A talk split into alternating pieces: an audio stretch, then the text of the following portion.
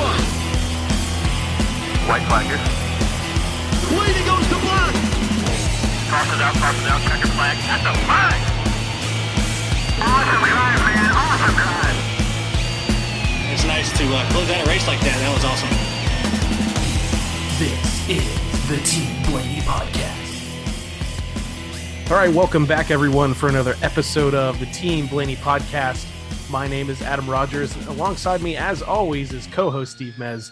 If it's your first time listening, this podcast is brought to you by fans for fans. Steve and I have been following the Blaney racing family for 2 decades, and Team Blaney itself has been providing news, notes, and analysis to fans on social media since 2014.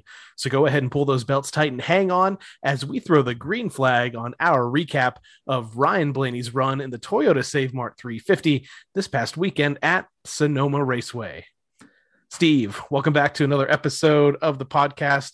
Fresh off the NASCAR Cup Series trip to wine country out there in California, where they turn left and right and left and right and left and right all weekend long, across 2 series with the NASCAR Truck Series and the NASCAR Cup Series. Shout out to Josh Williams, Ryan Spotter, and Zane Smith, who came home in the 2nd position in the Truck Series race. Thought that they would be a threat after winning earlier this year at Coda. And shout out to Ryan and the Team Penske team for a solid performance. And what were your impressions on the weekend? No, it was pretty good for what they had. That's another thing, as we'll go along and we'll go through what the speeds were and so forth. And what we noticed, though, racing wise, is this became one of those races where once you got 5 to 10 laps into the run, it got spread out. And once it got spread out, everybody equalized out. And then it was like if you were 2 seconds behind somebody, you weren't catching them unless they really bobbled.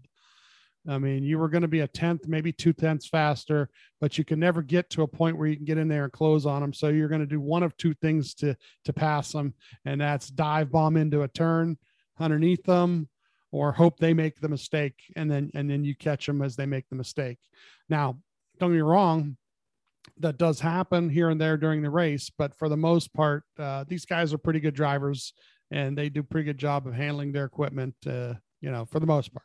Yeah. I thought there's a few examples of cars, and we talk about comers and goers, not as many as we've seen in a lot of the oval races recently this season, but you saw guys like Chris Buescher who were fast on the short run, and then they would kind of fall off as it went. I don't know if it had to do with, how well they were, how they were abusing their tires or not early on in runs. You would see some guys get off track, go dirt tracking a little bit. You see some people spinning out. Yeah. Agricultural racing, as Mike Joy said. I love that. Some people spinning out. I mean, so there was a little bit of that. But yeah, for the most part, stage breaks, restarts after cautions, things like that were where most of the excitement happened. Mm-hmm. And you did get it for a good period of time. But I do think there's in some situations where I know NASCAR is looking at the short track package overall, things with maybe removing the diffuser or other things like that. Maybe they need to look at that for road courses, too. By no means was this a terrible, boring race or anything. It still had a great storyline in the end. But there's always room for improvement, I think. The difference in the car was definitely there based on what the 5 car did. And I say that because last year, the 5 car on the pole, and everybody races the race. I always say backwards, but it's not backwards. It's based on when the cautions are coming, and they know they're getting a caution for the stage break at the 2 different points. So if you noticed, once again, this year, 2-3 laps before the first stage break, everybody comes in and pits, and the 5 doesn't. Last year, the car was so good. The 5 car was so good, didn't pit, won the stage, started in the back for the 2nd stage, worked his way all the way through the field, won the stage, didn't pit when everybody else pitted again, started mid-pack again in the 3rd stage, and then raced all the way to the front. Now, mind you, the 5 car was that good last year also. Yeah. But last year's car, you could do that. This year's car, at the 5 car stage 1, when he does the same thing, tries to go along with that strategy. And then once he got back in traffic for the start of stage 2, we didn't really see the 5 car again the rest of the day. Yeah. Well, you do one important point later on, but not for good reasons. Not the way he did it last year. So this car definitely had a difference in the way it raced with each other, and tire, people worry about tire fall off. There wasn't enough tire fall off to cause everybody to, hurry up and need tires, or maybe everybody was so good at conserving their tires too, and that's part of it too. These guys, racing the track and so forth is become what you're supposed to do. And they do a pretty good job of that after a while. So, all right. So everyone talks about it. They talked about it on the broadcast. Ryan Blaney is a really kind of underrated road course racer, even though he has that victory at the Roval, the inaugural race at the Roval in Charlotte there. But it was a very Ryan Blaney road course day, solid start to finish. And why don't we go ahead and talk about it? Yeah, we'll get Saturday's practice FS2 first off. You're not a big fan of that. Well, it's so hard to find it, and then you got to get the app, and it's so much extra if you like DirecTV or something like that. So much extra a year to get it for like these 4 or 5 occasions to do this. And if you have the app, they let you log in and get it. But once again, I'm on my phone. I'm trying to listen to the scanner. Yeah, I don't want to have to find another alternate thing to do this and that with. And sometimes I do, and I try to figure it out. And then the app kept crashing, and then the tracker that they had kept crashing. I mean, it was just a total, situation. On the plus side, I'm pretty sure with the next TV package, streaming is going to be a huge component. Wait, did I say plus side for you? No, that's not the plus side. Well, no, I'll just go buy more things that I can stream with, that's just like I say about the TVs, about putting the cameras in the cars. You give me a camera. You put the camera in the car, and I can buy it every week, subscribe for the year, whatever. Guess what I'm probably going to do? You got my money, as long as it's not, exorbitant, So Ryan was in Group B. That they did 20 minutes per group there with the practice, and it wasn't super awesome speeds, but early on, like the 5, of course, was fast in his group. And 18 to 9. After 3 laps, Ryan was like 18th and almost a whole second back. So, but once again, this is like a rhythm type track. You got to run 1 lap, 2 laps, 3 laps, 4 laps. And they were trying to figure out, since they, the only real practice was a simulator before this, the different changes and the car itself. It was going to take a little while, but by his 5th or 6th lap, he was up to 8th, and he gained a half a second a lap. So, pretty good because there were already 5 laps on the tires too at that point. So he was getting better at the laps. It was less than a 10th behind AJ Allmendinger's time at that point. I kind of always point to somebody who's, is going to run well on a road course. His lap times, they said that like with 8 or 10 laps in, his lap times were comparable to the 18 and the 45, which is pretty good guys. Once again, it wasn't like a huge disparity between lap times either. I think even like, first to 20th on the board, we're all pretty tight. Yeah. Yeah. So it was just a matter of when you do go get, your qualifying that you run a good tight lap. And it's funny is people will look at the single lap, runs during a practice because that's what NASCAR posts. But if you dig on their app, you can find the 5 lap average, you can find the 10 lap average. Well, Ryan's 10 lap average was actually 4th best, and the 18 car was the one who had the best 10 lap average. So it wasn't too bad, when you look at it long run. And if you think, well, if we get into some long runs, that might work out for him. They do qualifying, Group A, the top 5 was the 11, the 8, 22, the 34, the 17. And then Group B, Ryan was in Group B, and the 5, the 9, the 41, the 1, and 99 ended up. And like you were saying, you were watching it, and it looked like on the tracker when he went out the second time in Group B, like he was going to make the top 5. What happened? I'm not sure what they were doing. I think that with that tracker where they're showing, if you're in the green, that means you're going to advance. Usually at that point in the qualifying session, they're just looking at the 5th place car. I don't know what they had the tracker set to compare to, but Ryan was in the green the entire lap all the way until he hit that, which Worth mentioning that the start-finish line for qualifying was actually entering, I don't remember where it was, somewhere around 10 or something. Yeah. Which in the truck race turned out to be really bad for Carson Hocevar, who kept it in the gas trying to put down a fast lap and spun himself out into a wall.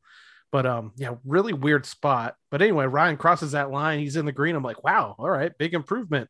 And then he only moves up to ninth, I think, in the group. And I was like, oh, okay. Yeah. But then I noticed it was like that for pretty much everybody. And I'm like, oh, somebody at Fox just kind of messed up what the lap was comparing to, and gave me a false sense of hope here. So yeah, kind of. But oh well, because you kind of thought that if he ran a decent lap, that, you know, making the top five is all you really need. Then who knows from there, you know. But they end up 14th. The five does get the pole, and I think this is the fifth year in a row or something like that the five cars gotten the pole at Sonoma. So, you know, pretty good deal for Larson there, but he ends up in pit stall number 10, which is behind the 31 car, and actually has an opening behind him, which is just past the start finish line. So this is also a really good deal for during the race, because anytime you don't have to deal with guys on both sides of you, and truthfully, the 31 car might have to come around him, but, you know, might not come. It all depends on when he comes around him, I guess. To the rear for the race, we got the 20, the 16, 43, the 51. We do have two spotters, with Josh and then Mule, Dave Nichols. Mule's got, I believe it was down turn 11. There's like one or two blind spots. If you listen to them during the pre-race, they're telling Ryan where they pick him up, where they lose him. And they do, you know, most of the track is Josh, wherever he's positioned, he can see most of the track. All the way through the restart there. Dave does turn 11 and the restart going up the hill. So I want to know if Dave was over hanging out in that new turn 11 club. They kept talking about it all weekend long. And I'm like, man, if you ever make it to Sonoma and you can figure out a way to watch the race from there, that's the spot I would be at. These guys, these tracks, and I hear, cause I, you know, listening to other podcasts, these tracks really screw the spotters. They create these awesome vantage points that they sell tickets to. And I understand that. Okay. You're going to, you know, $1,000 to sit here or whatever it is. And I kind of get that, but we got to do the same thing for the spotters. It's a safety thing. Sometimes there were a lot of complaints the week before at Gateway about where they had them positioned, and they put those stages up and they couldn't see because the stages were on the inside of the track. And, you know, there's always something, it seems like, and they're like the afterthought, and they really shouldn't be the afterthought. They should be the first thought. You know, you're asking guys to drive 150, 200 miles an hour at places, and they need that extra set of eyes, and then you're blocking their view because you want to make sure that somebody gets a nice hospitality seat somewhere, you know. Okay, off my soapbox, onto the race. Yeah, anyway, turn 11 club looked great. So the stages were 25, 55, 110 there, 6 sets of tires. And they're figuring it was like 41 to 44 laps for fuel. So lap inside line, outside line. Okay, on these restarts, the only choice was for the leader. There was no choose cone. So the even number were on what would be the left-hand side coming up the track, the inside of the track, or the right-hand side of the track, and the odd number on the left-hand side. So the leader would always take the right-hand side. So the even number guys. So if you restarted with an even number, you got a better launch because you were behind the leader. And there were a couple of times during this race where Ryan ends up on an odd number, and you basically end up losing a spot, getting to turn 2 and 3 by the time you get to the top of the hill. So Ryan gets 2 spots before turn 4, up to 12th on the first lap. So he's on the even side, gets the good launch. Lap 3, the 5 is leading. Ryan is 12th and already by 7 seconds back. It already spreads out pretty quick. The lap 6, I got the 22 is kind of holding Ryan up, and once again, this is where it happens where you can't pass anybody unless you just dive bomb them at certain points, unless you're that much better or they make a mistake. They're 13 seconds of the leader at this point. lap 10, Josh tells me you're doing really good here. The guys are coming back to you. So this is the other thing, you know, if you do a good job with tire conservation and, you know, you keep your stuff clean, there are guys that raced a lot harder. They might start losing a couple of tenths and you can get to them. Then we get the caution for the 23 car blowing up. Thankfully, it happened in an area where he got off the track pretty quick. He went up over the hill going towards like 3 and 4 there. He went to the left-hand side of the track and drove out there to an open area where, you know, the fluid, so they didn't have a lot of cleanup or nothing. And yeah, they had a good really, TV shot of the fluid coming out of that car, and it was just gushing from there. And man, I don't know what, I know people were really quick to say, oh, he must, of course, Bubba must have just missed a shift and made a mistake or something. And as far as they know from the data and everything, that's not what happened. I just don't know what, you know, the 23, some points in practice, they had speed for this week. Mm-hmm. I mean, maybe they weren't going to have their best day, but I just don't know what that team kind of reminds me, you know, we're going to be talking a lot about maybe Daniel Suarez toward the end of this, but like, you know, what do they need to do to be able to put a whole race together? To have some success. And I think they're going to break through eventually here, but man, it was just tough, you know, seeing Bubba, you know, that early on into a race and just basically having no shot, because once again, I think this is a second or third mechanical failure that's taken them out of a race. Yeah. They, Jonathan goes with body armor as the call here, which ends up being staying out.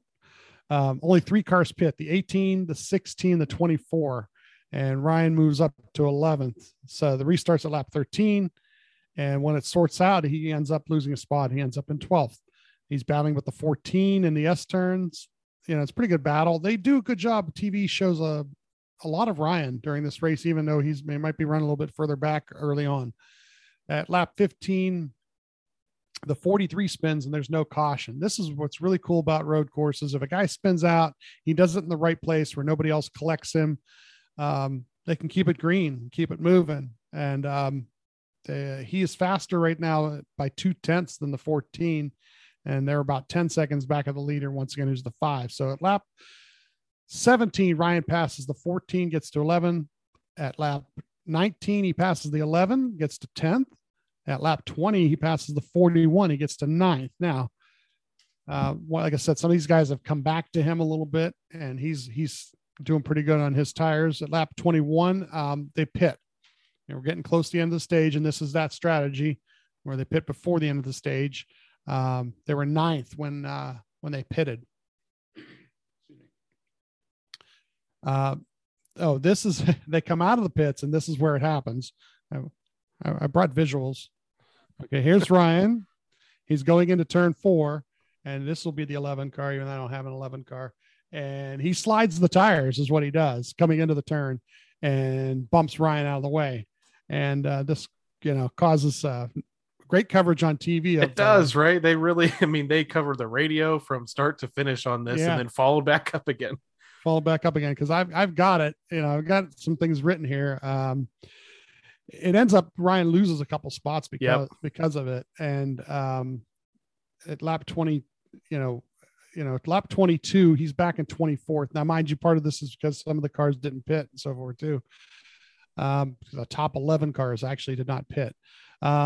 Ryan during the stage break tells the 11, he's got one coming to him, you know, but I guess the stage winner is the 5. Ryan finishes 24th. The leaders all pit. So Ryan gets all the way up to 12th here. And the 9 leads after the end of the stage break. The 11 apologizes.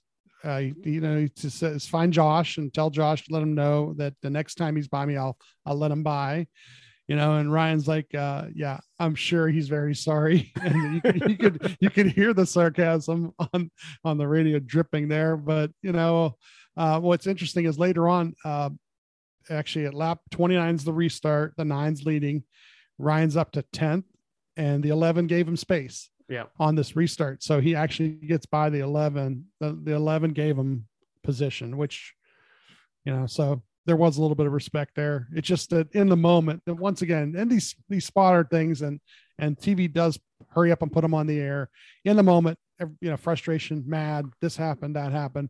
I'm sure that the day after or whenever competition meeting, looking at the video of it, you can see the 11 slot.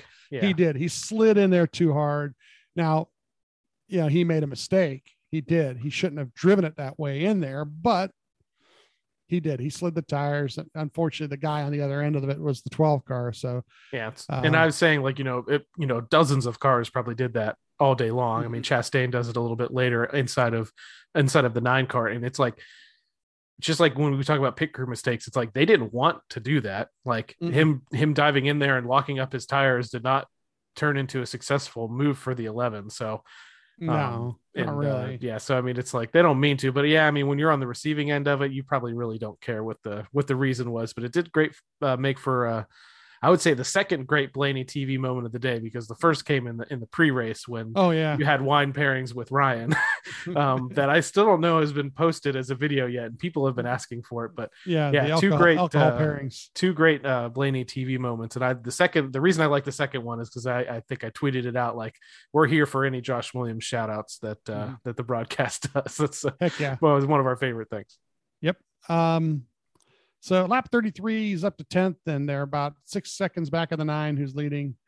Lap 34, Josh does tell him he's better than the next 4 or 5 in front of him. They'll keep coming back to you. And at lap 35, he's about 7.5 seconds back of the leader, the 9. So lap 37, he passes the 41, gets up to 9th. And at lap 40, he passes the 48, he's up to 8th. And he's only about 10 seconds back at the lead at this point. So he's not really getting too far back. And they're running similar lap times to the cars in front of him at this point. Lap 42, the 17 is putting the pressure on the 9 for the lead. And I think that kind of helps too. It brings people back to you a little bit when guys are racing with each other. And Ryan is about 3.5 seconds back of the 34 car at this point, who's 7th. But he's over a 0.5 second faster. So I was thinking he was going to start gaining on him at this point. At lap 47, the 1 car spins, gets back on track right in front of Ryan, which held Ryan up. And, you know, it's not a good thing really, but luckily he makes it through. It wasn't it wasn't the best moment. And I think, we talk about people making mistakes. I think at this point, Chastain made a mistake, got in too hot. He said he was, you know, he spun trying to avoid hitting his teammate, the 99. Mm-hmm. So, but yeah, luckily the 12 doesn't get collected in this. Yeah. I was kind of hoping Ryan would be able to pass him at that point, but he jumped up on the track in front of Ryan pretty quick there. So at lap 50 though, he does pass the 1, get up to 7th there. Lap 52. Here we go again, before stage break, we start pitting from 7th. The 9 has his pitting issue here. He's got a penalty. And I hate to, I mean, it's, you laugh a little bit, but it's like, man, they just, you know, he goes to leave the box, you know, that rear tire changer is waving frantically, which we've seen, that happened to the 12 car before. And, so he backs up, but he just doesn't back up far enough. And I think that's part of that time where, you know, as a crew chief and as the pit crew members, you just have to be aware, like, just because his tires were behind the line in the pit box, the front end was still sticking out over it. And you have to be within that box unless it's the left or the right rear, right? I think the left rear tire can stick out, but out toward pit road, but that's the only part of the car that's allowed to stick out of the box. And the front end of this car is sticking out still. And they, you know, jack it back up, get the tire back on, but NASCAR sees that real fast. And that's the first of 2 penalties that are issued during this round of pit stops, but only one of them stands. So, well, yeah, the 8 is speeding too. Oh, 3 there. Yeah, there's 3. But his doesn't have as much to do with the top 10 as the other ones. The 22 is leading at this point, and Ryan ends up, I think they had him as like 12th by lap 54. And then at 55, the 22 wins the stage. Now, Ryan was 11th at that point, and there were 2 penalties. You're right. They had a penalty for the 9 that was going to have to be assessed, and a penalty for the 17 that was going to have to be in there also. And the 17 does a... like they appealed. The penalty was they thought they threw the gas can. Yeah. Because I think the official maybe saw the second half of what had happened. And I don't know if you know much about what it was, but essentially I think they had a gas can on the pit wall that actually fell off. So I think the official saw the gas man catch it after it fell, and they thought somebody had tossed it. from the other side of the wall, but really the official only saw the second half of what had happened, which it was falling off. So they pled their case, which you see teams do that all the time, pleading their case with the official. And, you know, 99% of the time that never works. But I think they're able to, they have like a system in each pit stall with cameras that they officiate with. And I think they were able to go back and see this. Unfortunate part, at one point, Ryan was credited with ninth with the ninth place finish in the stage. And then he got bumped back one. So, but the cool part is he does get a stage point. At least one. They got at least a stage point out of it. So yeah, it would have been nice to get two of them, but you know, not bad. And they restart lap 60 here, and some of the other cars end up pitting who didn't pit and so forth. And he's up to fifth with the 17 leading, and the 99 takes the lead in four. But it's worth mentioning, like, this is what the strategy they've had all race long is set them up for. Mm-hmm. Yes, they don't get come home with a bunch of stage points in this race. They're trying to set up to have a shot to win the race. So they pit early, they get into this final stage, which you don't know how many pit stops they'll have during that, depending on cautions and things. So this has set them up to have track position to go into the final run. Yeah. So the 99 does take the lead in turn four. Ryan is sixth at this point. And I've got positions 2 through 7 are all Fords, which is pretty impressive. At lap 63, the 99 leaves. Ryan is in sixth. He's about 3 seconds back.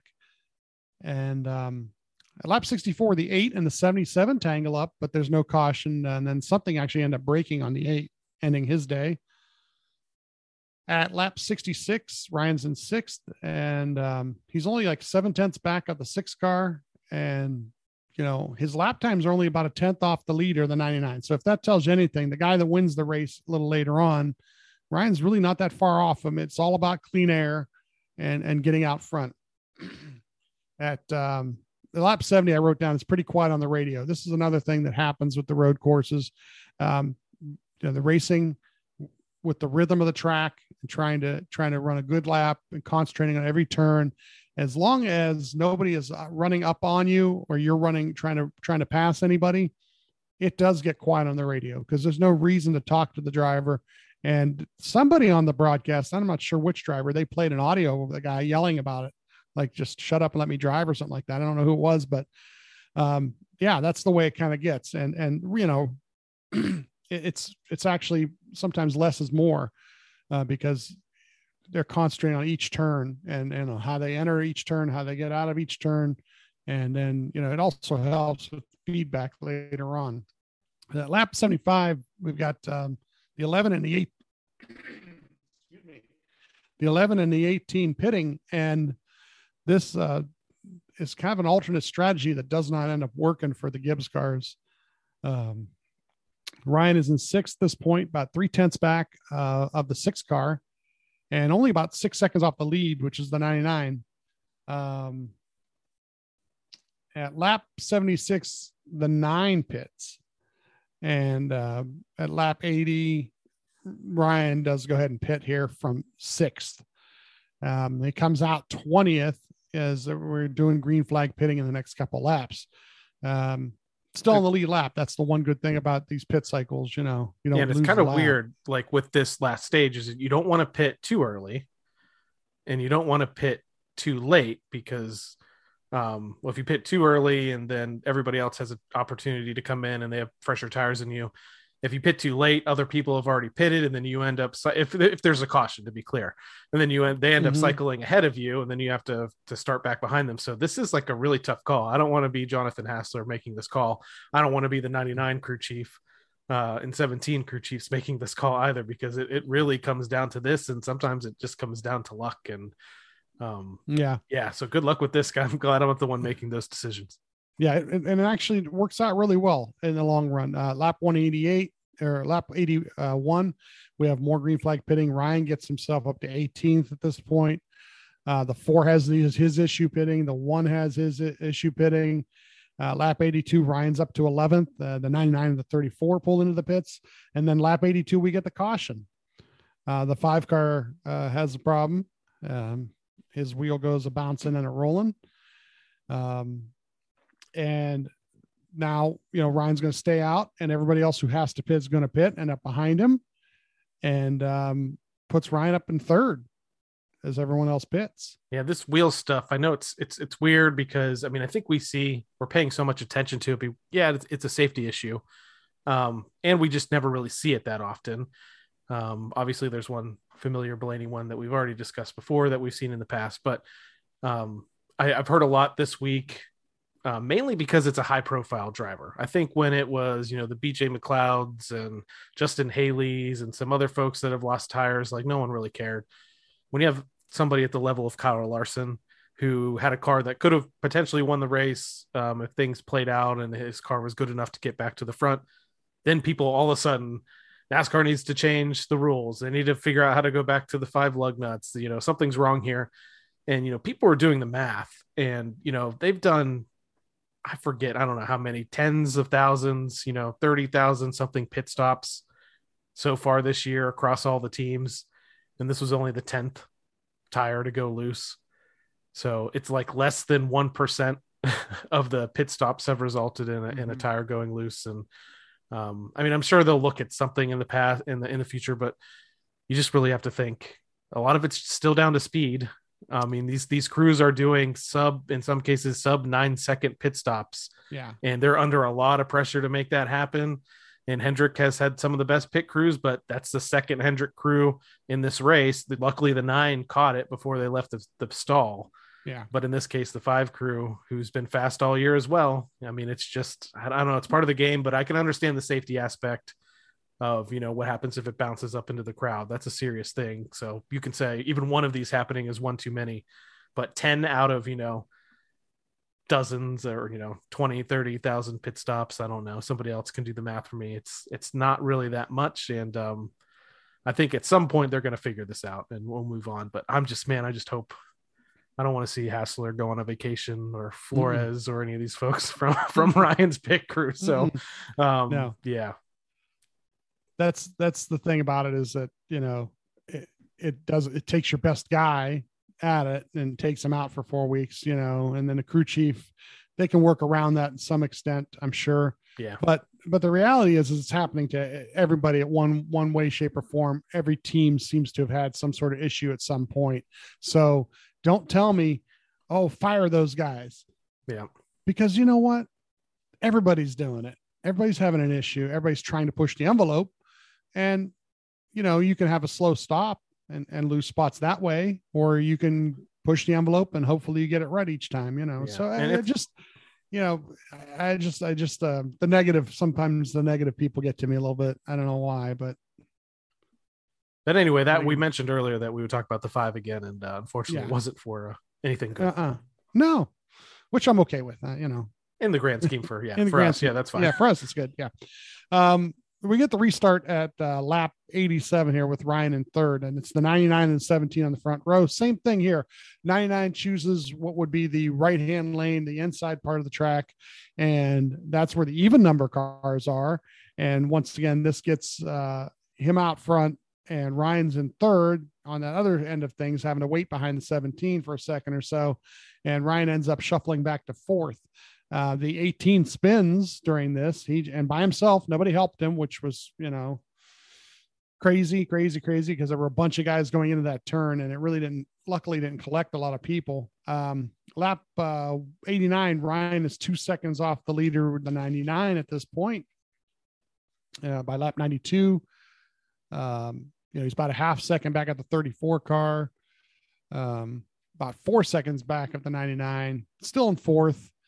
At lap 94, they were, he just stuck, basically stuck. You couldn't really get to. And once again, like I said earlier, the things have kind of equaled out because Josh makes the comment back. It says, copy that 16 more times. They just got to keep trying, Lap 96, the 4 passes, Ryan's back to 5th. And at lap 100, the 2 ends up passing and Ryan's back to 6th. And I think one thing worth mentioning in this, we talked about the racing not being great. As far as like a long run has gone, this was probably the best racing we saw all race between the leaders. Yeah. Because the 17 was right on the 99 for like a dozen laps here. Yeah. Yeah. He through this run for a little while, he was able to hang on. Yeah. And I just wanted to bring up something I've already talked to you about, but just been trying to figure out what I mean, me and probably the whole industry, like what has Trackhouse figured out this year that has made them so good? And it's like something I really saw in this race. And I saw in the races that, you know, Ross Chastain has run really well in, and at Coda where he won, it just seems like their drive off, and I'm not a mechanical person, or I don't really know anything, but this is just my observation. It just seems like the drive off that the one in the 99 have at every track, specifically at road courses, is just so much better than everybody else. And like, to me, it's like, I think that's, they've discovered something in making the mechanical grip better than everybody else has that just gives them, because the 17 would be able to dive into a corner and get right to the 99's bumper like 10 times during this run. And then the 99 would just take off out of the turn. He would go a little bit slower to the turn, take off and be gone. And it stretched the lead back out to more than a second every single time until they got to turn 11, basically. And it's just like, you know what? I've just noticed that the one has been able to do that all year long at pretty much every track. And you saw it from the 99 too, when, you know, they've led a lot of laps this year and had speed too. So it's just, I think I said to you, it's like Trackhouse. I mean, hopefully they enjoy this because, you know, the sport's cyclical and like other teams will catch up at some point. Other teams are going to figure it out. Hopefully it's Team Penske, figure out what they're doing right. But I think that's what's given them, and specifically in this race at the road courses. So you got to watch those two cars at the next couple of road courses before the playoffs start. But yeah, the drive off was impressive. I'm hoping Team Penske figures out what it is, but the racing, like I was saying, this was the best racing of the day outside of restarts, was just kind of watching this race for the lead. It eventually strings out in the end, but it was exciting for a little bit seeing, you know, somebody like Chris Buescher, who hasn't won since that fog race at Pocono. And then a couple other guys that up there that really needed a win. Michael McDowell, who obviously won the Daytona 500 last year, having a really good race himself. So some three great storylines up front if whoever wins the race, but it was some pretty decent racing, at least for the finish going to the end until we get till about 8 or 9 laps to go. Yeah, we get lap 101, he's about 13 seconds back of the lead in the 99 there, and lap 105, he's 14 back of that leader. But interesting top 10 at that point. You know, we got the 99, the 17, the 34, the 4, you know, the 2, the 12, and the 9 has worked his way back up. The 1 has worked his way back in there, the 24, and then the 6 is actually running really well. Lap 108 is when the 16 does some agricultural racing too. And Josh pretty much on the radio is like, there's going to be a caution. There's going to be a caution. Yeah. And NASCAR held off, gave him a second or two, and AJ was able to gather it up, start it up, and move it. And like you said earlier, I think a couple more seconds and they probably do throw a caution, or, you know, if he puts the window down or something. I mean, he wasn't in an area where a lot of cars are going to end up. Yeah. Unless somebody else makes that same mistake he made. So the fact that he just got it moving again is all they really needed to see. And it was a good thing, because really another restart, all it would have done is somebody would have crashed somebody. Yeah, it would have just been a wreck up front. Maybe Ryan gets caught up in it. Maybe Ryan gains a couple positions, but I'm glad, you know, we talk about on this podcast all the time. We just want to see the races play out. We'd like to see green flag runs. Ryan was having a solid day. Yeah, he maybe could have gained a couple spots, but there's a lot of risk going into especially like a green white checker at a road course that's as physical as Sonoma can be. So, and worth noting that the 16, man, I mean, Ryan had this happen in a race before. I think it might even have been Sonoma a few years ago. It was, I think he finished 18th.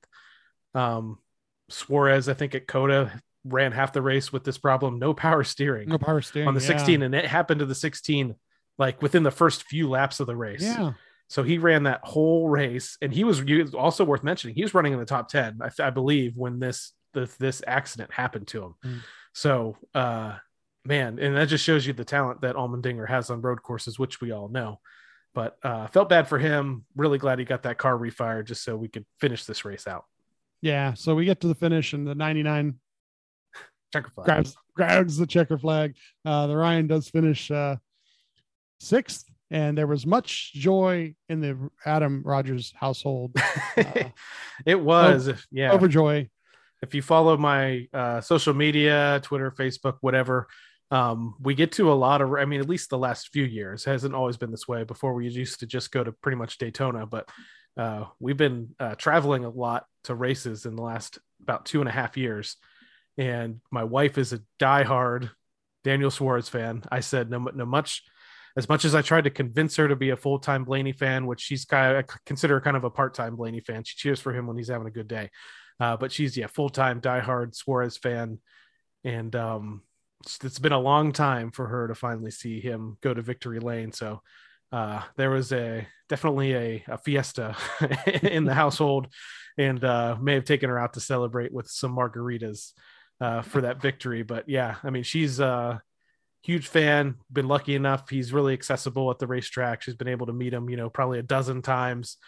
And I was really, really happy for her, because she's got to see me and, even in person at Daytona when Ryan won, celebrate the victories that the 12 car has had. So it was really cool to finally see Suarez of the 99 go to victory lane, and shared a post on the Team Blaney Facebook page and Twitter page as well. Ryan, Ryan and Daniel are amigos. Mm-hmm. I think they've done some broadcast work together for some Xfinity races and such. And I think outside of the car too, they're pretty decent friends. And Ryan was one of the drivers that they have a video of the cool down lap of everybody kind of congratulating the 99 as they went by, and Ryan went to victory lane, and Ryan and Daniel both shared a photo that I shared as well of Ryan congratulating him in victory lane, that I thought was kind of cool. Yeah. And got a lot of traction this weekend. So very, very popular win in the garage, and just knowing your wife and knowing her interactions with him. It was really, really cool, because he seems like that. He is that genuine, nice guy. He literally recognizes your wife at the track, and it just he just seems like that good of a person. And it's a really feel good thing. He got pushed out of two different situations, where if he gets another year or two at those places, he probably would have shown what he could do, because he showed what he could do in the Xfinity series. He won a championship, so it's not like he's not a bad driver or anything by any means. He just had situations, they wanted to keep Martin Truex over there, and he got pushed out because of that. He gets pushed out at Haas based on some sponsorship type things that had nothing to do with his driving ability. And it's really, really, really nice to see what he could do when he had the equipment, and hopefully it continues for him. And a really cool story. I mean, he does bring some sponsorship with some connections that he has. I think it's Carlos Slim in Mexico with Comscope and some other things. But you talk about a guy that's kind of earned his way. And again, this isn't the Daniel's Amigos podcast or anything, but mm-hmm. just worth mentioning. I think he ran in the NASCAR. There's like a Mexico series for a little while. Then he moves to up like New York, going from Mexico to New York, going through like, 4 seasons for the first time in his life, just to try to break into motorsports in the US, get some ARCA rides. Mm-hmm. This is a standout there. Eventually, works his way up to, he ran a year or two with Kyle Busch Motorsports and gets victory in the truck series, moves on to the Xfinity series for a couple of years, gets a championship. And then Carl Edwards out of the blue retires, and they just shove him into Joe Gibbs Racing. And at the elite level in the Cup Series. And I think, he had a couple of decent runs. I think he may have actually even finished second to Ryan in Ryan's first victory at Pocono. I think Daniel finished second in that race, and he came so close multiple times in his career. But it's always good to see somebody like that I think, has earned it, has worked really hard. Almost kind of reminds me a little bit, definitely not the same type of career, but Kurt Busch, he had like a down year, had to go run for a lower team. Suarez went and ran for Gaunt Brothers for a year before he finally got this commitment from Justin Marks and Trackhouse Racing. And it's good to see the success. Obviously would have liked to see Ryan Blaney go to victory lane at Sonoma, but we talked about it. Like I said, at the start of this is a very Ryan Blaney road course race. He mm-hmm. was in contention all race long. If there was a couple more restarts at the end, who knows, it could have been a Roval type situation where he able to kind of steal a victory, but ran in the top 10 pretty much all day. The point situation's a little bit different because of the strategy. Didn't get a lot of stage points, but did pick up at least the one really, really solid finish. And speaking of points, in the overall point standings, so this isn't the playoff standings, Ryan's in the fourth position behind Chase Elliott, Ross Chastain, and Kyle Busch. But worth noting, just 25 points out of first place and just takes that victory, takes that one victory, and it'll put him in, you know, really solid contention. He's won a lot of stages this year. He'll get the, you know, the 5 points for victory whenever that happens. And, you know, we got what, 10 races to go, nine or 10 races to go. Yeah. And, you know, they're going back to, there's lots of places. I mean, Ryan's a threat to win at every track now. It used to be where, you know, it's here and there, he'd have a really good shot, maybe a top 10 every week. This 12 team with Jonathan Hassler leading the way and Josh up on the spotter stand and everybody else on the pit crew that's been kind of clicking on all cylinders. They are a threat to win every week. But not this week. Why is that? This week they're going to take a vacation. Vacation. It's the only one. Yeah. The only off week for the Cup Series. 38 races when you count the All-Star race and the Clash. Only off week of the entire season.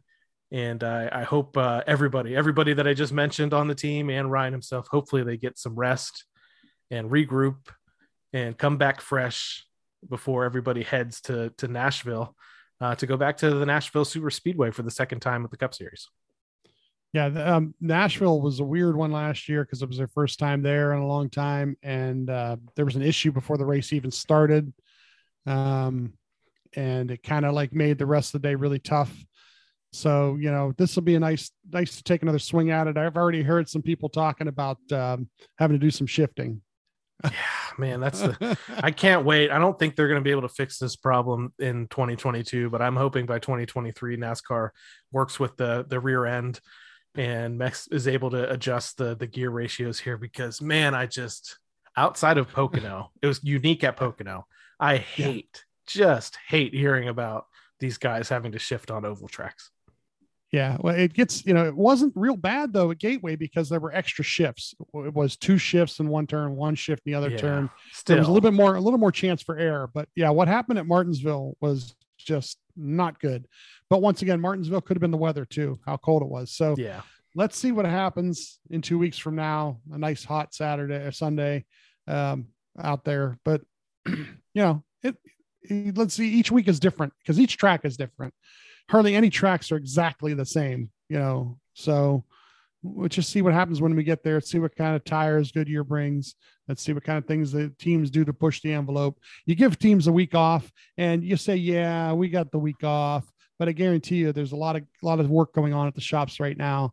And they're trying to figure out some things, and maybe they're going to throw a change at something that they would have never done before.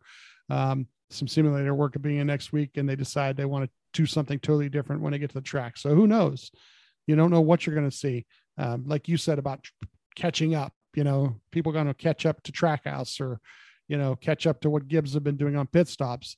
You'll see some of that stuff happen between now and a week from now. So, yeah. And plus, I mean, just like every week this year, at least for the first half of this season, a lot of unknowns going into Nashville. It's a concrete track in the first place.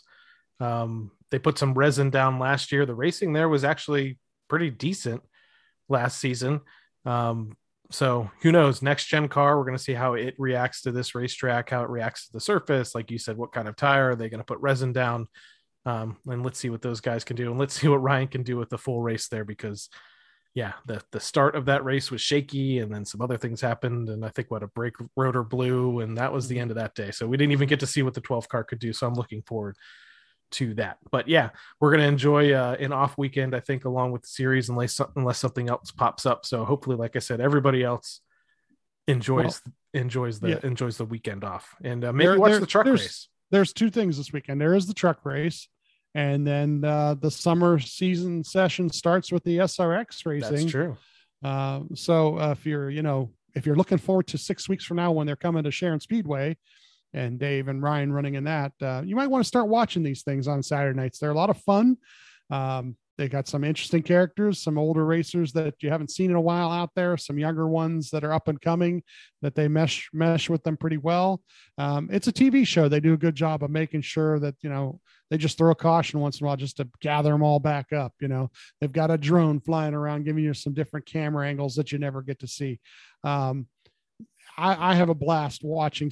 I like watching Michael Waltrip, even if Michael's not going to run at the front of the pack. You know, they can put a microphone in his face during a break, and he's all like out of breath. You know, it's just there's just so many different fun things. You know, they put a posting on social media a couple weeks ago about like the roughest driver out there, and almost everybody said that Tracy, Paul Tracy, yeah, Paul Tracy. So you know, so just things like that to look forward to seeing Elio out there at different points, different times coming in. You know, all these different guys coming in from different directions. So yeah, this Saturday night it starts out not too far from you there, right? They're down there in Florida. Yeah, I think it's it's at Five Flags Speedway in Pensacola. Speedway. It is actually kind of far from Florida Bay, but it's going to be cool. Right. But yeah, they're going to lots of cool tracks this year, and like you said, the season finale is going to be at Sharon Speedway with the Battle of the Blaneys. Plus, Chase Elliott's going to be entered into that race. Plus, you have likes of Tony Stewart, Ryan Newman, tons of other Bobby Labonte, like tons of other amazing championship-winning drivers. And as you said, it's a show. It's like, I think, a 2-hour window. It's a made-for-TV series. They have fun with it. They throw caution flags to bunch the field back up. They have Paul Tracy out there. They're probably encouraging him to drive a little bit rough for some storylines. But it's fun. You know what the best part about the whole series is they have Alan Bestwick in the booth, who is, Mike Joy is awesome, but Alan Bestwick is probably my all-time favorite motorsports commentator. And like I mentioned earlier, the TV package is coming up for renewal here in NASCAR, and if ESPN or somebody jumps back into this deal, I think someone needs to call Alan Bestwick and get him back on NASCAR coverage. Speaking of that as well, NASCAR Cup Series just ended its run with Fox. And the next time when we get back racing in a couple weeks at Nashville, NBC and Dale Earnhardt Jr. and everybody over there takes over the reins for the rest of the year. Bring back Rutledge. There you go. Rutledge Wood out in the grandstands. They do some things with Rutledge are just unbelievably funny. He was riding on a swan over there at Indianapolis Motor Speedway in some lake in the middle of the track. I'm like, Rutledge. But you know what? He's really good actually doing the interviews and so forth. So I do look forward to that when they put him out there on the track to do post-race interviews. And it's great to have Dale Jr.'s perspective back. As years went by and listening to him more and more, I really, really respect the fact that he respects the history of the sport. Yep. That he does when he does his podcast, he does a good job of listening as well as talking. And, that perspective really comes through on the broadcast. So it's going to be great to have him back this fall. Yeah. So really looking forward to that. That wraps up most of the podcast, but I guess we do need to get to our recap of the Team Blaney NASCAR Fantasy Live League. So don't worry about it. We'll go ahead and we'll jump back here and see where everybody landed here with this race at Sonoma. And we'll start off here with my starting lineup, which, when I go through this again, I thought really solid starting lineup here. But I think some things worked against me. Part of it was the strategies, and part of it was Kyle Busch spinning out of the top 5 or top 10 there at the end. But my starting lineup, Chase Elliott, things were looking great until the pit road issue. Daniel Suarez, the victor, I had him in the starting lineup. That was great. Ross Chastain, up and down day for Chastain, ends up with a top 10 or close to that there. Kurt Busch, really fast in practice. Didn't really show that much speed in the qualifying though. Highest finishing Toyota on the day in 18th place, which I think is a new low for them. It's been like a decade or something since they haven't had a car finish in the top 17 or something. So had Kurt Busch in the lineup, and then Kyle Busch also, like I said, it was a really good day. It seemed like it was going to be a really good day for Kyle, but between the strategies and that spin out at the end, man, just did not get me enough points. And I had Ryan in the garage. I probably could have taken him out, but I said to you, I think I was a little bit distracted by what was going on. We're kind of watching my wife watch her favorite driver win a race that I forgot in that last stage to swap Ryan in for somebody like Kurt. I did not do great in the featured matchups. I picked Kyle Busch over Logano. That was wrong. I picked Chastain over Hamlin. That was the only one I got correct. I picked Allmendinger over Cindric. Wrong. And I picked Bell over Briscoe. Also wrong. So not my best showing after a few strong weeks for me. What did the Team Mez starting lineup look like? I went 0-for-4 in the features before we even get started. So dive bomb those, but I did have Daniel. There you go. I went road course guy. I put Larson in the lineup, figuring he starts from the pole. Once again, their strategy didn't work this year. You know, like I said, that last year, yeah, drive right through the field, didn't matter. This year, no, you get caught in traffic, you get behind guys. It's a lot harder in this car, right? So Chase Elliott, Ross Chastain, I had some guys who ended up finishing pretty good.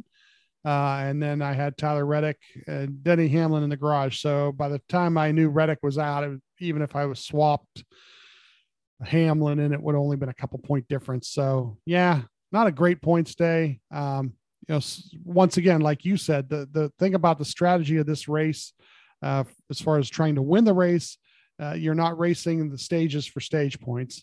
And NASCAR, this was brought up on a couple different podcasts in the last day or two that I've listened to, really ought to revisit how they do this for the road courses, because a lot of them are doing it this way now. The strategy is the same, almost the same for about 30 out of 40 teams. And that is, if we want to win the race and we think we can win the race, we're going to pit before the stage break, before the caution. So it pretty much makes it to where the last stage is the only wild card stage. It just depends on when you pit, and that's pretty much it. Yeah. And it totally, like I said, it destroys stage points in the fantasy like this, because you can't, you know, you pick guys who you think are going to give you the stage points, and they're pitting with two before stage break.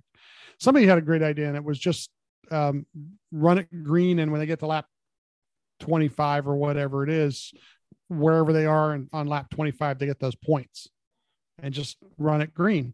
And then whenever anybody wants to pit, they pit. Then they'll go back to the old strategy that they used to use, where they race the race backwards, where they, you know, they know the pit window is 40 laps and they want to get within the window, you know, and then within the window and only have 2 pit stops, or maybe you do 3 based on a tire fall off, you know, if you feel like you can make up the time on the track, you know.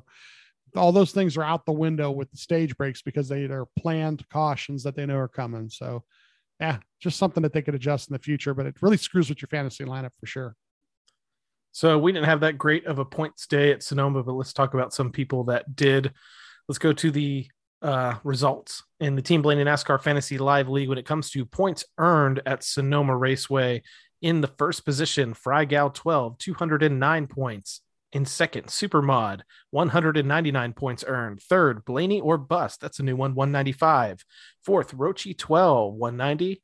Fifth, Pea Shoot Bill, 186. Sixth, Rogue Tough, 182. Seventh, Jess 750. I think another new name, 177. Seventh, David Lazaro, 177. Tied for seventh. Tied for ninth, we have Bud King in Team Penske with 175. And also B Rye 12, 175. Tied for the ninth position. Let's take a look now at the overall league standings.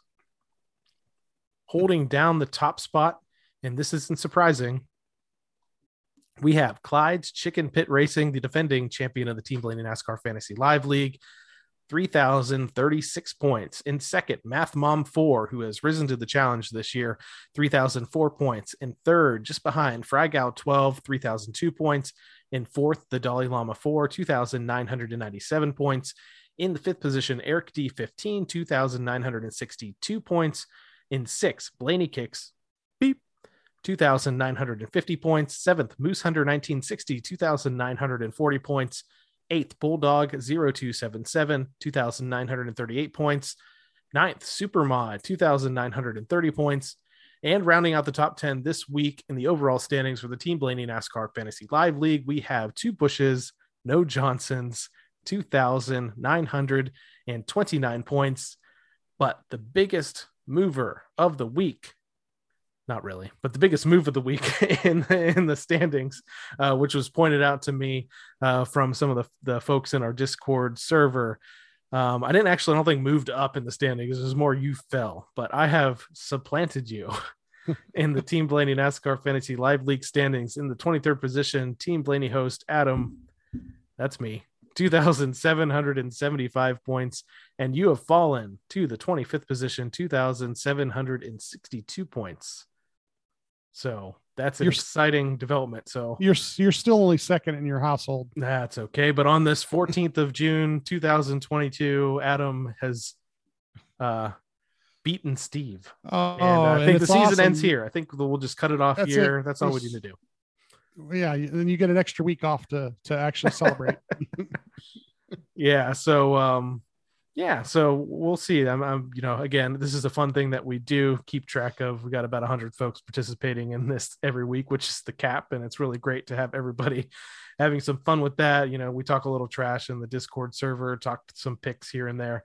And I do find it funny that, you know, we have people that are listeners to the show that like to point out, you know, how close we are in the standings and celebrate me and my wonderful stretch that I've had the last 5 or so races that has brought us closer together and brought me ahead of you. So that's all I know. Yeah. And like I said, you're second in your household. So I know you got to, you know, she got her win this week. Yeah. She's beating me in fantasy. Now it's time for me to shine, right? It's good. That's right. It's your turn, right? It's good to be the king. So that pretty much wraps it up for this episode of the podcast, but I did want to toss one thing to you because if you are listening to the podcast version of this, just through your headphones, you missed out on some amazing technical visuals that Steve gave earlier when he talked about the incident between Ryan Blaney and Denny Hamlin. So if you are worried, if you have FOMO right now from missing out on that action and that scientific explanation of what happened in that racing incident, go back and watch our new YouTube channel. Yeah, that's right. Team Blaney on YouTube. It's the place to catch the video version of this. And like I said, in the future, when you point, is we're going to be on the other side of the screen, right? I don't know. It's different for everybody. Yes. My wife is like, she's like, you're on the wrong side because of the way the graphic is. We got to be on the other side. So hopefully that gets fixed each week, you know, because, you know. Oh, it was right last week. Don't worry. Yeah, it was. There are people with ADD. You got to be careful. You know, it could mess them up for the whole day. But yeah, you go to YouTube, subscribe if you can. That way we know that you're getting it, and you know, you'll get your like notification that it's coming out. But about the same time that Adam posts this on all the podcast areas, it'll pop up on YouTube too, when he gets a chance. And, like, we'll try to be a little more visual. We got really cool backgrounds, as you can tell. It's going to be a really kind of a cool thing, especially when you get a guest or two in here, because you'll actually get to see some expressions and some people, hopefully. And we're working on that too. But yeah, check out YouTube. It's been really cool so far. We're catching, starting off with a certain number, and it's already growing week to week. And since it's already recording in that manner, it's really kind of a cool thing for us to do, to give you a little bit more of a visual. You can see what we actually look like in person. Yeah, subscribe either place. Subscribe to your podcast if you do a podcast. But if you don't do podcasts, or you know people who don't do podcasts, let them know it's on YouTube now. I let a fellow that I work with, one of the places I deliver to, but know about it, and right away he wrote it down. He's like, podcast, YouTube. I can do YouTube, you know, and he watched it and enjoyed it. So hopefully we'll keep doing that for you in the future too. It was kind of cool. You put the captions up on last week's, and there was somebody who commented about that, which is really good too. So now, if you don't listen to podcasts because you're a little bit hard of hearing, now you get a visual, and you get closed captions on it also, and it makes it even reach even more people. So let people know we're doing that, for those who don't know that we're doing that, you know. So that's right. Check out the YouTube channel. As Steve said, subscribe to us there, subscribe to us on the podcast apps. And you'll be able to join us each week to learn a little bit more about Ryan and some of the inside stuff that we will catch up on throughout the week. About the team. Pay attention to the Team Blaney Twitter and Facebook and Instagram, because in the next day or two, we're posting some things. And there's a race going on as we're taping this right now up at Sharon Speedway. So I'm sure some people are paying attention to that. And we'll have some good results from there. Who knows? I hope so. One other PSA I have before we leave is that I just wanted to point out that the Ryan Blaney Coke Zero Sugar 400 Victory diecast from NASCAR Authentics has hit stores, at least here in Florida it has. So just a PSA, if you're one of those folks like me that hits about all the retail stores, to just try and see if I can score that. I posted about that on social media, just because, you know, that was a special victory, just because first time Steve and I have been able to catch a NASCAR race together, and Ryan Blaney goes out and wins the dang thing. So really cool diecast. It features all the confetti and everything from Victory Lane, has a little picture of Ryan with the Coke Zero Sugar 400 trophy. So it was a really cool night. I'm really glad I was able to find this. They are up on eBay, but I think I posted in Discord that I really like it when I'm able to find these things out in the wild on my own. But they're still relatively affordable on eBay if it's something that you need. And yeah, if you look behind me here on my door here, I pretty much have like dozens and dozens of those NASCAR authentic grind cars back there behind me. So doesn't match Steve's hoods that he has, but it does have my NASCAR authentic diecast collection. So I want to thank everyone once again for tuning in to this episode of the Team Blaney podcast. If you'd like to learn more about myself or co-host Steve, check out our debut episode from our very first season that dives deep into our Blaney fandom. You can interact with us on Twitter and Facebook at Team Blaney and on Instagram at team.blaney. And as Steve said, check us out at Team Blaney on YouTube.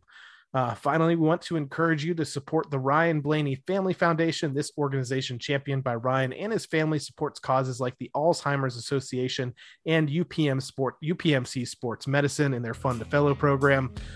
You can find out more about the foundation online at ryanblaneyfamilyfoundation.org or on all of their active social media channels. So, for my co-host Steve Mez, I'm Adam Rogers. We'll catch you next time right here on the Team Blaney Podcast. Good night, Brussels. Good night, Dublin. Well, thanks, everybody, for coming. I hope you enjoyed it.